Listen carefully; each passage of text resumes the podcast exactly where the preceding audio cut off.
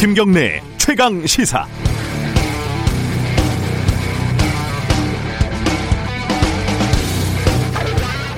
어제 오후에요. 제가 일하는 뉴스타파 사무실 천장에서 어, 빗방울이 여기저기서 똑똑 떨어지는 겁니다. 바로 위가 옥상이거든요. 급한 대로 양동이를 가져다가 바치고 그게 부족해서 물그릇 비슷한 걸 구해다가 물을 받았습니다. 비가 진짜 많이 오긴 많이 온 모양이에요. 근데 지난해 입주했으니까 좀 기가 막히죠. 관리하시는 분이 이래저래 살펴봤지만은 비가 계속 내리는 와중에 이게 뭐 좀 부질없는 일이죠. 그래서 모두 다 한마디씩 합니다. 이게 애초에 시공이 잘못된 것 같다. 노후되면서 크랙이 생긴 것이 확실하다. 10년에 한 번은 방송공사를 해야 했는데 아마 안 했을 것이다. 원래 물이 새는데 우리가 속았을 것이다. 이게 다 무슨 의미가 있습니까? 전문가를 부르고 진단을 하고 원인을 찾아내고 그에 맞는 해결책을 찾아야죠. 그때까지는 일단 물이 흥건한 사무실을 닦아내고 일하는데 불편함이 없게 임시 조치를 잘 하는 게 중요하겠죠. 4대강 사업 때문에 이번 홍수 피해가 컸다. 아니다. 4대강 사업 덕분에 홍수 피해를 줄였다. 정치권에서 논쟁이 한창인데 공허하기가 그지가 없습니다. 과학적인 설명이 아니라 다들 정치적인 주장을 하는 것 같아요. 천장에서 물이 새니까 다들 한마디씩 거드는 정도 아니겠습니까? 오늘 4대강 관련된 여야 인터뷰가 예정돼 있거든요. 잘 들어보시죠.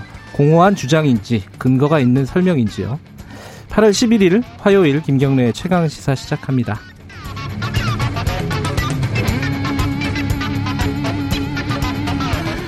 네, 김경래의 최강 시사는 유튜브 라이브 열려 있습니다. 실시간 방송 보실 수 있고요. 샵 9730으로 문자 보내 주시면은 저희들이 반영하겠습니다. 짧은 문자는 50원, 긴 문자는 100원입니다. 스마트폰 콩 이용하셔도 좋고요.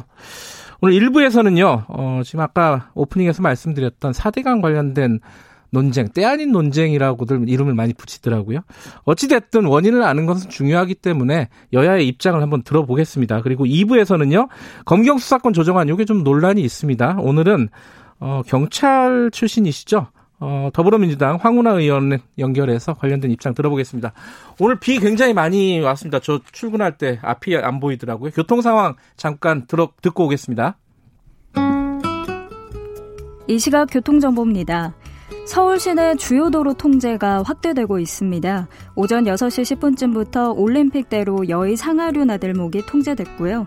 동부간선도로 수락 지하차도에서 성수분기점 구간 역시 다시 새벽 5시쯤 양방향 전면 통제됐습니다. 잠수교와 개화 육관문 역시 이용할 수 없습니다. 또 당산철교 남단에서 당산 지하차도와 성산대교 하부에서 양평나들목이 각각 양방향 이용 불가하고요. 동작대교 하부에서 신동아 쇼핑센터 지하차도 구간, 증산교 하부도로 또한 양방향 막혀 있습니다. 신천나들목의 경우 김포 방향만 통제되고 있습니다. 고속도로는 임, 인천 김포 고속도로 원창 지하차도 부근에 토사가 유입돼 김포 방향이 전면 차단되고요. 인천 북항터널 출구 부근도 김포 방향으로 전면 차단되고 있습니다. 차량 내비게이션에 실시간 교통 정보가 바로바로 뜨지 않다 보니 수시로 변하는 교통 통제 상황 꼼꼼히 확인해 주셔야겠고요. 이왕이면 출근길 대중교통을 이용하시는 게 좋겠습니다. KBS 교통정보센터였습니다.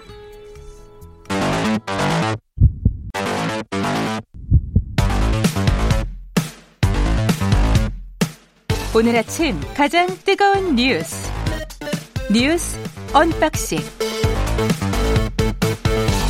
네, 뉴스 unboxing 고발 뉴스 민동기 기자 나와 있습니다. 안녕하세요. 안녕하십니까. KBS 김양순 기자 나와 있습니다. 안녕하세요. 네, 안녕하세요. 출근할 때 비 많이 왔죠? 엄청 왔습니다. 앞이 안 보이더라고요. 네. 저도, 저는 이제 조금 일찍 출근을 했는데, 한 4시 반쯤? 비가 너무 와서 비상등을 켜고, 네. 평소에는 한 70km에서 100km 달리는 길인데, 50km, 40km? 어, 절반 안 되는 정도로. 네. 그런데 정말 놀라운 어. 거는 그래봤자 한 10분 늦더라고. 아, 정속 주행. 이게 어, 서두르시면 안 됩니다 출근길. 네, 절대 천천히. 서두르시면 안 되고 예. 진짜 속도 내시는 분들 간혹 계시더라고요. 좀 예. 조심하시면 좋을 것 같아요.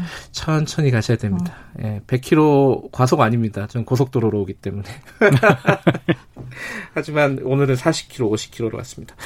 자, 비가 와도 뉴스는 많습니다. 자, 어제 인사, 청와대 인사가 있었죠? 그 인사부터 간단하게 좀 정리를 해볼까요? 수석 3명? 어, 문재인 대통령이 어제 신임 청와대 정무수석에 최재성 전 더불어민주당 의원을 내정을 했고요. 네. 민정수석에는 김종호 감사원 사무총장, 그리고 시민사회수석에는 김재남 청와대 기후환경비서관을 내정을 했습니다. 네. 노영민 비서실장은 일단 후임자를 찾기까지는 조건부 유임이 된 것으로 보이고요. 네. 뭐 수석들의 교체 작업을 마무리하는 대로 바뀔 것이다라는 전망이 나오고 있습니다. 예. 뭐 이미 후임 그 비서실장 검증에 들어갔다라는 그런 보도도 있고요. 윤도한 국민소통수석, 김외숙 인사수석도 일단 이번 교체 대상에서는 제외가 됐습니다. 어, 노영민 비서실장 다음에 누가 올 것이냐, 뭐 이거 가지고 좀 말들이 많던데 여러 명들이 좀 거론이 되고 있죠. 실제로 예 거론이 되고 있습니다. 뭐 구체적인 이름까지 나오고 있고요. 예. 뭐 양정철 전 민주연구원장 뭐 이름도 나오고 있고 여러 이름이 나오고는 있습니다. 예. 근데 요번 인사 그 수석 3명의 인사를 보면은 좀 특징이 뭐가 있을까요? 그 일단 다주택자가 네. 다주택자가 네. 아니라는 점. 그렇습니다. 그죠? 어, 그리고 갈린 사람들이 다, 다주택자들이었죠. 그렇죠. 그렇죠. 그래서 네. 이제 인사에 대해서 좀 논란이 남는 부분이 사실 음. 이게 부동산으로 시작돼서 부동산으로 마무리된 인사다라고 하는 게 새로 이제 임명되신 수석들이 음. 집이 없거나 최재성 수석은 집이 없고요. 나머지 아, 집이 분, 없어요? 네, 오. 어. 우주택자입니다. 그래서 음. 집이 한 채만 있거나 하는 분들 강남이 아닌 곳에 예. 이렇게 되어 있고 어, 문제적으로 이제 도곡동 그리고 잠실에 아파트 두 채가 있어서 네. 잠실 아파트를 내놓았다. 그런데 또 시세보다 2억 높게 내놓았다. 그런데 원래 남편들이 이런 걸 모른다라고 해서 줄줄이 이제 의혹과 어떤 논란을 만들어냈었던 이 김조원 전 민정수석이 이제 그만두면서 끝끝내 어제 아침에 이제 아침마다 대통령이 주재하는 수보회의라고 수석 보좌관 회의가 네. 있거든요. 이 수보회의에도 모습을 드러내지 않았고 그 전날 이제 청와대 천무진은 보통 일요일에 출근을 하는데 일요일도 출근하지 않았고 그다음에 그 전에 이미 청와대 고위직의 메신저 대화방에서도 나갔고 네. 그리고 어제 인사가 난 다음에 보통 이제 인사가 나면은 어 김조원 전 수석 같은 경우에도 이미 1년 넘게 근무를 했거든요. 그러면은 보통 춘추관을 찾아서 기자들하고 인사를 하고 작별 소회를 좀 밝히고 가는 게 통상 적인데 그렇죠. 강기정 정무수석 그리고 김거성 시민사회 수석은 춘추관을 찾은 반면에 이제 김조원 수석은 뭐 출근을 안 했으니까 네. 예, 와서 인사도 안 하고 갔다. 그래서 이제 대통령을 모셨던 참모가 어떻게 이렇게 공직 생활에 마무리를 할 수 있는가라고 청와대 내부에서도 상당히 비판의 여론이 거셉니다. 음. 단체 대화방에서도 인사 없이 나갔다는 이건 이건 설인가요? 뭐? 아니 그런 언론 보도가 있으니까요. 예, 예. 예. 많은 보통, 보도가 있습니다. 보통 그러면 다시 부르기도 하는데 다시 부르진 않았더라고요. 그런 내용은 없더라고요. 그 새로 이제 임명이 된 수석들은 최재성 정무수석은 뭐 친문 핵심 네. 뭐 이렇게 평가를 받는 거고 그죠. 네. 김종호 수석은 출신이 감사원이죠. 그러니까 감사원에서 공직 생활을 대부분 했거든요. 네. 근데 아무래도 탈원전 정책에 좀 비판적인 최재형 감사원장 있지 않습니까? 네.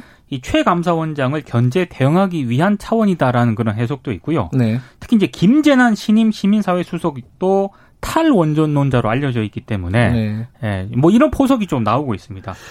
김종호 민정수석, 그러니까 민정수석 자리는 이제 검찰 출신을 하지 않는다라는 그렇죠. 게 어, 아주 기본적인 원칙으로 좀 굳어지는 것 같아요. 그죠? 네. 그러니까 권찰을 관할, 관할한다기보다는 뭐 인사라든가 인사 검증이라든가 네. 뭐 이런 쪽으로 좀 관할한 그런 분위기예요. 그죠? 근데 이번 인사와 관련해서 언론 보도를 보니까 네.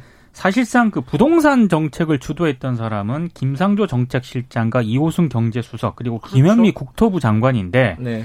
이들에 대한 어떤 뭐 교체가 없었던 것 이런 부분에 대해서는 언론들이 상당히 좀 비판적입니다. 관련해서 또 김종인 이제 미래통합당 비대위원장이 이런 말도 했어요. 어, 문재인 대통령이 이제 부동산 시장 감독 기구를 만든다라고 네. 했는데 여기에 대해서 만들어봐야 아무 소용 없다. 다른 나라 예를 들어도 맞는 게 없다. 대본 써주니까 그대로 읽는다라고 얘기를 하다가 이제 김주원 민정수석 같이 다주택 논란에 휩싸였던 청와대 참모들의 사표가 이제 수리가 되니까 자리는 짧고 집은 영원하니까 그만뒀다.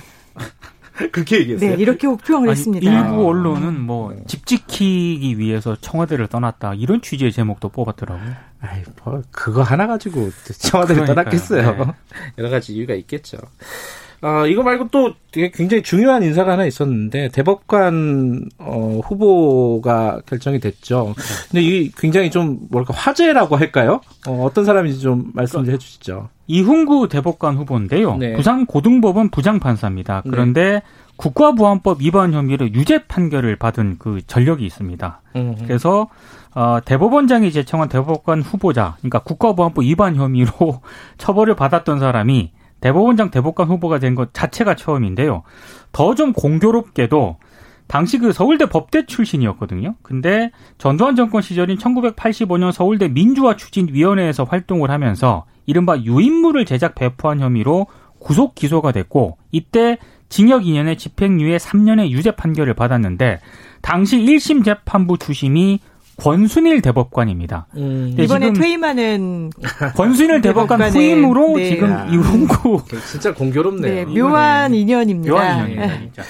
그 그때 당시 사건은 뭐 고문이나 이런 가혹행위가 있었다라는 게 나중에 밝혀진 사건이죠. 네, 2005년에 경찰청 과거사 진상규명위원회가 네. 이게 당시, 당시 에 유인물을 제작해가지고서는 뭐 어떤 용공 조작을 했다, 배후 음. 조종을 했다라는 혐의였거든요. 네. 그 유인물의 이름이 깃발이었는데 당시 경찰이 이 깃발의 내용을 지나치게 확대 해석해서 조직의 성격을 용공으로 그냥 규정을 해버렸고 또 관련자들을 연행해서 가혹한 고문을 행했다라고 음. 이제 경찰청의 과거사 진 진상규명위원회가 스스로 자체 조사 결과 인정을 한 부분이 있습니다. 뭐 이제 국보법 경력이 있다는 거는 뭐 이제 화제가 될 뿐이고 진짜 중요한 건 이 사람이 어떤 판결을 내렸고 어떤 그렇죠. 이력을 갖고 있느냐인데 일단은 좀 이례적인 것은 법원 행정처 근무 경력이 없다.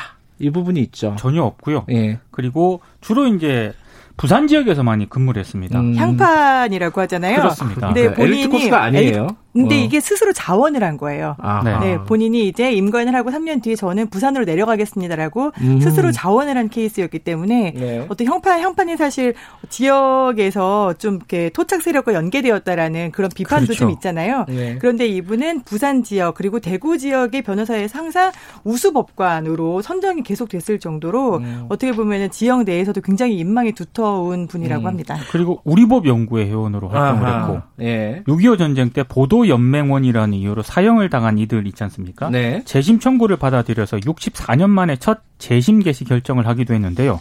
또 하나 특징적인 게 재산이 11억 7천8백만 원이거든요. 뭐 많다면 많다고 할 수 있겠지만은 부장판사고 부인도 또 부장판사잖아요. 네, 그렇죠. 부인하고 합친 예금이고요. 네. 대부분이. 무주택자입니다. 아, 네. 이건 이번 정부의 인사 코드가 되는 건가요, 이제? 네, 무주택자라는 점이 뭐 집이 있다가 팔았다면서요? 네. 어, 해운대 쪽에 현, 집이 있었다. 현재로서는 무주택자입니다. 네. 뭐 어찌됐든 어, 굉장히 진보적인 색채의 대법관인 것은 분명하고 그러다 보니까 좀 불편해하는 기색의 보도들도 좀 나오죠. 오늘 네. 아침에 언론들이 상당한 분량을 할애를 해서 이제 법 법원 어떤 대법원의 진보 벨트가 형성됐다. 진보 벨트. 네, 네. 기획 기사를 만들었는데요. 이제 요즘 벨트가 유행인가 봅니다. 그린 음. 벨트에 이어서 진보 벨트까지 해서 이제 어, 전 정권에서 임명했었던 네. 어떤 보수 성향의 대법관이 이제 세 명이 남았다. 그리고 문재인 대통령의 임기 말년에는 그세명 중에서 두 명도 바뀐다. 음. 그렇게 되면은 이 모든 사건들이 결국에는 선거, 정치 아니면 뇌물 이런 사건들이 모두 대법원에서 결정이 되는데 영향을 안 받을 수 없지 않겠느냐라고 음. 이제 어떤 추측과 그런 논평을 내놓고 있습니다. 참 제목이 보면은 어, 국보법 사법 사범 사범이 대법원 대법원 네, 대법관이 됐다. 네, 뭐 제청됐다 이렇게 아, 되어 있더라고요. 그, 그게 그렇게 중요한 건 아닌데 그죠 지금 상황에서. 진보 벨트라는 음. 그런 단어도 있고 네. 코드 대법원 완성 뭐 이런 인사다 이런 단어도 보입니다. 알겠습니다. 어, 시간이 많지는 않은데 간단하게 요거 하나만 좀 짚고 넘어가죠. 그 삼성 노조 와해 사건이 있었잖아요. 근데 네. 그게 거기서 항소심이 있었는데 이상훈 의장 이상훈 전 의장이 무죄가 됐어요. 근데 이게 죄가 없어서 무죄가 된 게 아니라서 좀 여러 가지 말들이 나오고 있잖아요. 간단하게 정리하고 뭐 마무리하죠. 그러니까 검찰이요. 예. 당시 2018년 2월 8일 수원시 삼성전자 본사 건물에서 삼성전자가 이명박 전 대통령의 다수 미국 소송 비용을 대납했다는 의혹과 관련해서 압수수색을 실시했거든요. 네. 근데 이걸 실시를 하다가 검찰 수사관이 한 직원 PC USB 등을 이제 봅니다. 그러니까 인사팀 회의실과 본인 차량 트렁크에 숨겼다는 사내 메신저 대화를 보고 네. 이 직원을 체포를 해서 USB를 압수를 하거든요. 네. 근데 1심 재판부는 이 검찰 압수수색 절차에 위법이 없다고 판단을 했는데 이번 항소심 재판부는 이것은 영장에 기재된 압수수색 장소가 아니기 때문에 위법하다. 이렇게 음. 판단을 해서 무죄를 선고를 한 겁니다. 쉽게 말하면은 영장에 기재가 안 돼 있는데 우연히 발견을 해서 그렇죠. 그렇습니다. 기소가 된 건데 이게 증거 능력이 없다. 이 법원은 이렇게 판단을 한 1심은 거예요. 1심은 뭐 위법하지 않다라고 판단을 네. 했는데 2심은 위법하다라고 또 판단을 한 거죠. 근데 재판부가 이렇게 얘기를 했어요. 최종적으로 피고인의 주장을 받아들여 무죄를 선고하지만 음. 결코 피고인에게 공모 가담이 없었다는 것은 아니라는 것을 명심해라라고 했는데 네. 그럼 법으로 판단을 해주셨으면 좋았을 그렇죠. 것 같습니다. 네. 대법원에서 또 한번 가릴 기회가 있는 있으니까요. 그렇습니다. 그것도 한번 지켜보고요. 여기까지 보겠습니다. 고맙습니다. 고맙습니다. 고맙습니다. 고발뉴스 민동기 기자, KBS 김양순 기자였습니다. 김경래 최강 시사 듣고 계신 지금 시각은 7시 36분입니다.